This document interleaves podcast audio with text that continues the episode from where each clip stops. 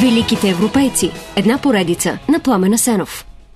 Много може да се говори за противоречията в характера и живота на великия писател Херман Хесе и неговото лекарство – усилието да сближава тези противоречия, да живее с тях, но не като си внушава, че те не съществуват или се преструва, че не ги забелязва.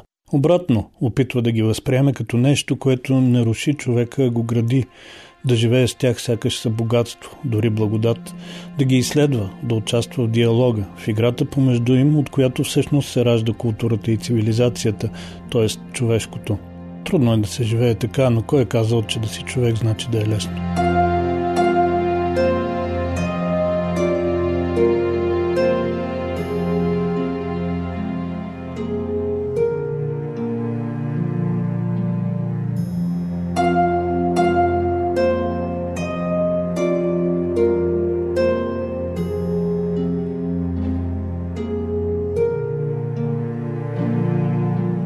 Херман Хесе е роден през 1877 година в Калф, немско градче в Южна Германия, в провинция Баден-Вюртенберг. Момчето расте умно и е своенравно. За щастие аз се здобих с най-ценните и необходими за живота познания още преди да тръгна на училище, учейки се от ябълкови дървета, от дъжд и слънце, реки и гори, пчели и бръмбари, учейки се от Бог Пан и от танцуващото божество в съкровищницата на моя дядо – Общо взето владеех цялата приказна мъдрост на детството, пише Хесе за това време. Така е в безгрижните години. Училищният период обаче е болезнен за младия бунтар и въпреки, че без усилия е най-добър в клас, често го изхвърлят за лошо поведение. Опита за самоубийство не помага. Покрай това се здобива с главоболие и склонност към тежки депресии, които го съпровождат цял живот. Когато е на 15, пък се събира с лоши другари пие, пуши много, ходи по кръчмите и трупа дългове. Твърде болезнено е дори да се пише за този период от живота на Хеси, в който той търси себе си, а се блъска само в стени. Криволяво обаче оцелява още година, докато го изхвърлят от последното училище и родителите му разрешават да се върне в Калф. Там младежа се съвзема, занимава се с градинарство, помага на баща си в издателството и ненаситно гълта книги от библиотеката на дядо си. Междувременно чиракува за часовникар, а после в една книжарница в Тюбинген. Там Хеси продължава самообразованието си с пълна пара, влюбва се в немския романтизъм и прихваща естетизма като платформа. Дълго време бях убеден, че за хората на изкуството естетиката заменя морала, пише Хесе за времето, когато потънал в поезия, подготвя първата си книга «Романтични песни». Нито тя, нито началните му опити в прозата обаче са особено успешни.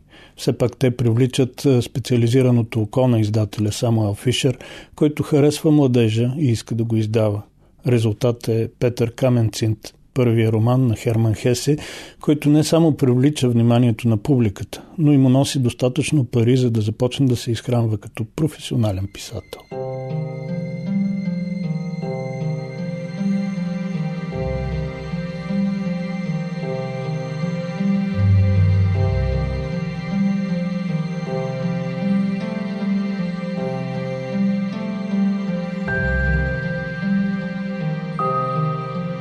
В началото на новия 20 век Херман Хесе живее в Базел, тогава значим мисловен и културен европейски център. Щом взима парите от Петър Каменцинт, той казва, че усеща как започва да печели дългата и трудна битка със света и веднага прави второ пътешествие в Италия, придружен от Мария Бернули, в която е влюбен и за която се жени.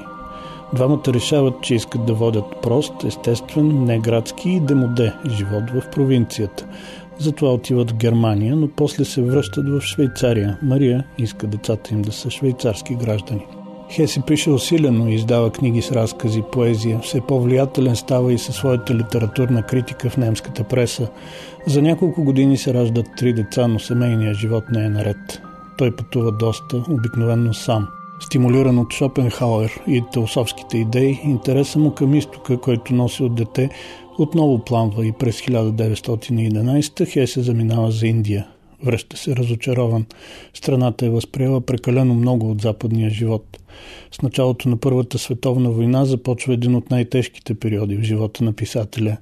Хесе е възмутен от патриотарските безумия, на които се поддават дори уважавани немски писатели и публикува статия, заглавена «Не с този тон, приятели». В нея пише Любовта е по-велика от омразата, разбирателството е по-важно от гнева, мира е по-благороден от войната. Това са нещата, които тази световна война ще изгори в нашите спомени. Разбира се, вместо да посее разум, така Хесе жене омраза. В Германия го обявяват за предател, нападат го неистово, отказват да го публикуват.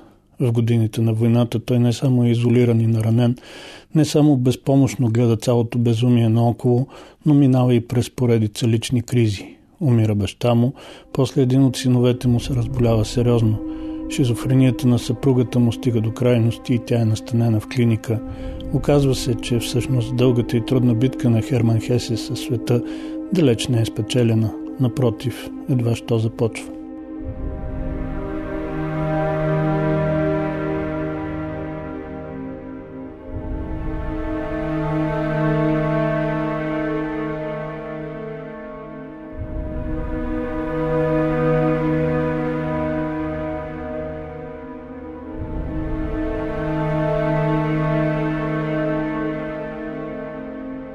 В опит да остане жив, Херман Хесе прибягва до психотерапия.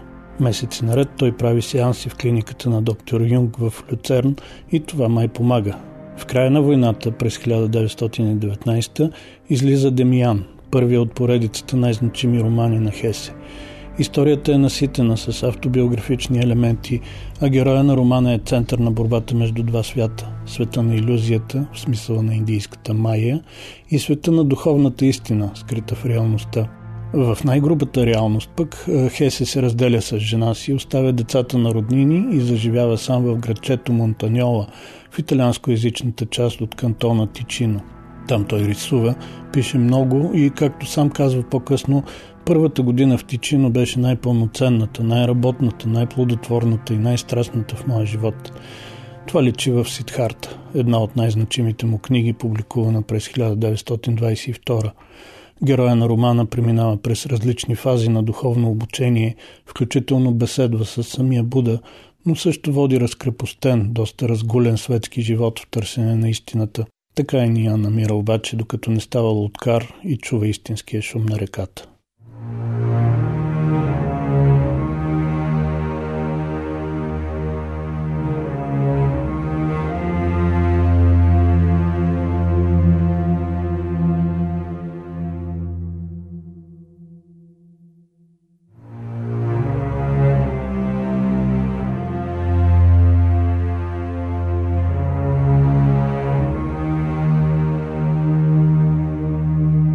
През 1923 Херман Хесе става швейцарски гражданин и до смъртта си през 1962 живее в своята красива Монтаньола. През 24-та се жени втори път за певицата Рут Венгер, но този брак е още по-неуспешен от първия. Фактически продължава само 7 месеца, макар развода да се точи 3 години. Заради здравословни проблеми, в следващите години Хесе прекарва голяма част от времето си в Баден, където пише доста статии, поезия и разбира се работи над Степния вълк.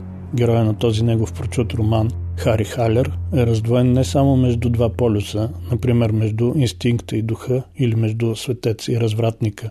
Не, той се люшка между хиляди, безброй полюси.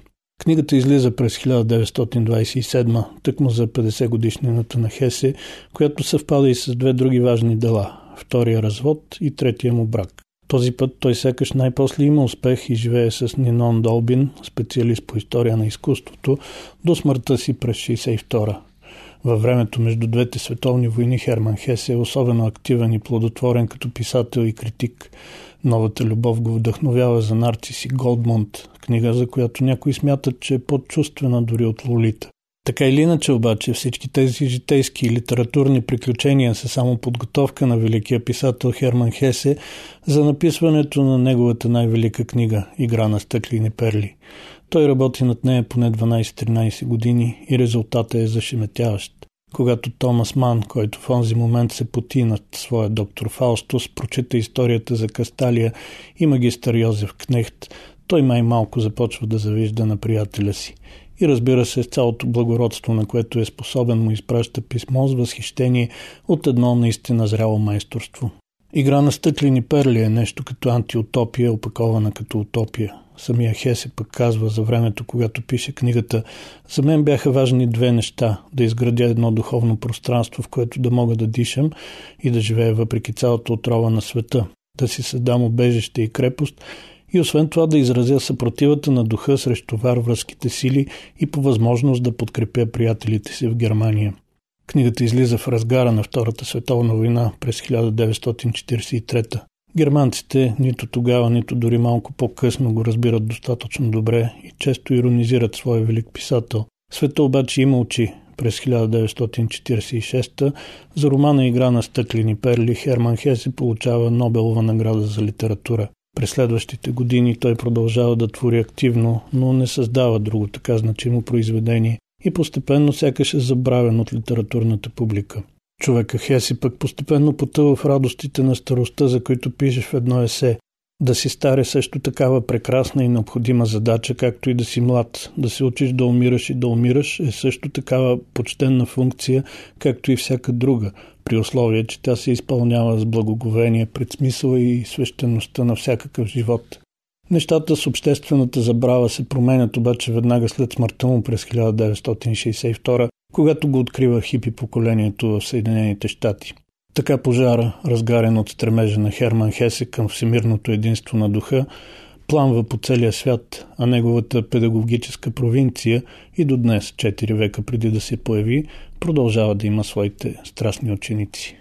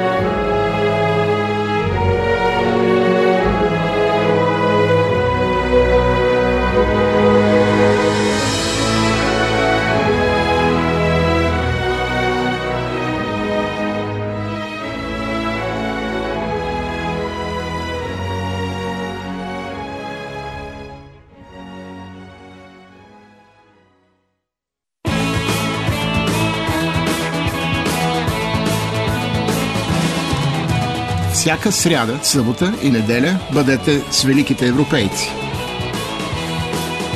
Великите европейци. Една поредица на Пламена Сенов.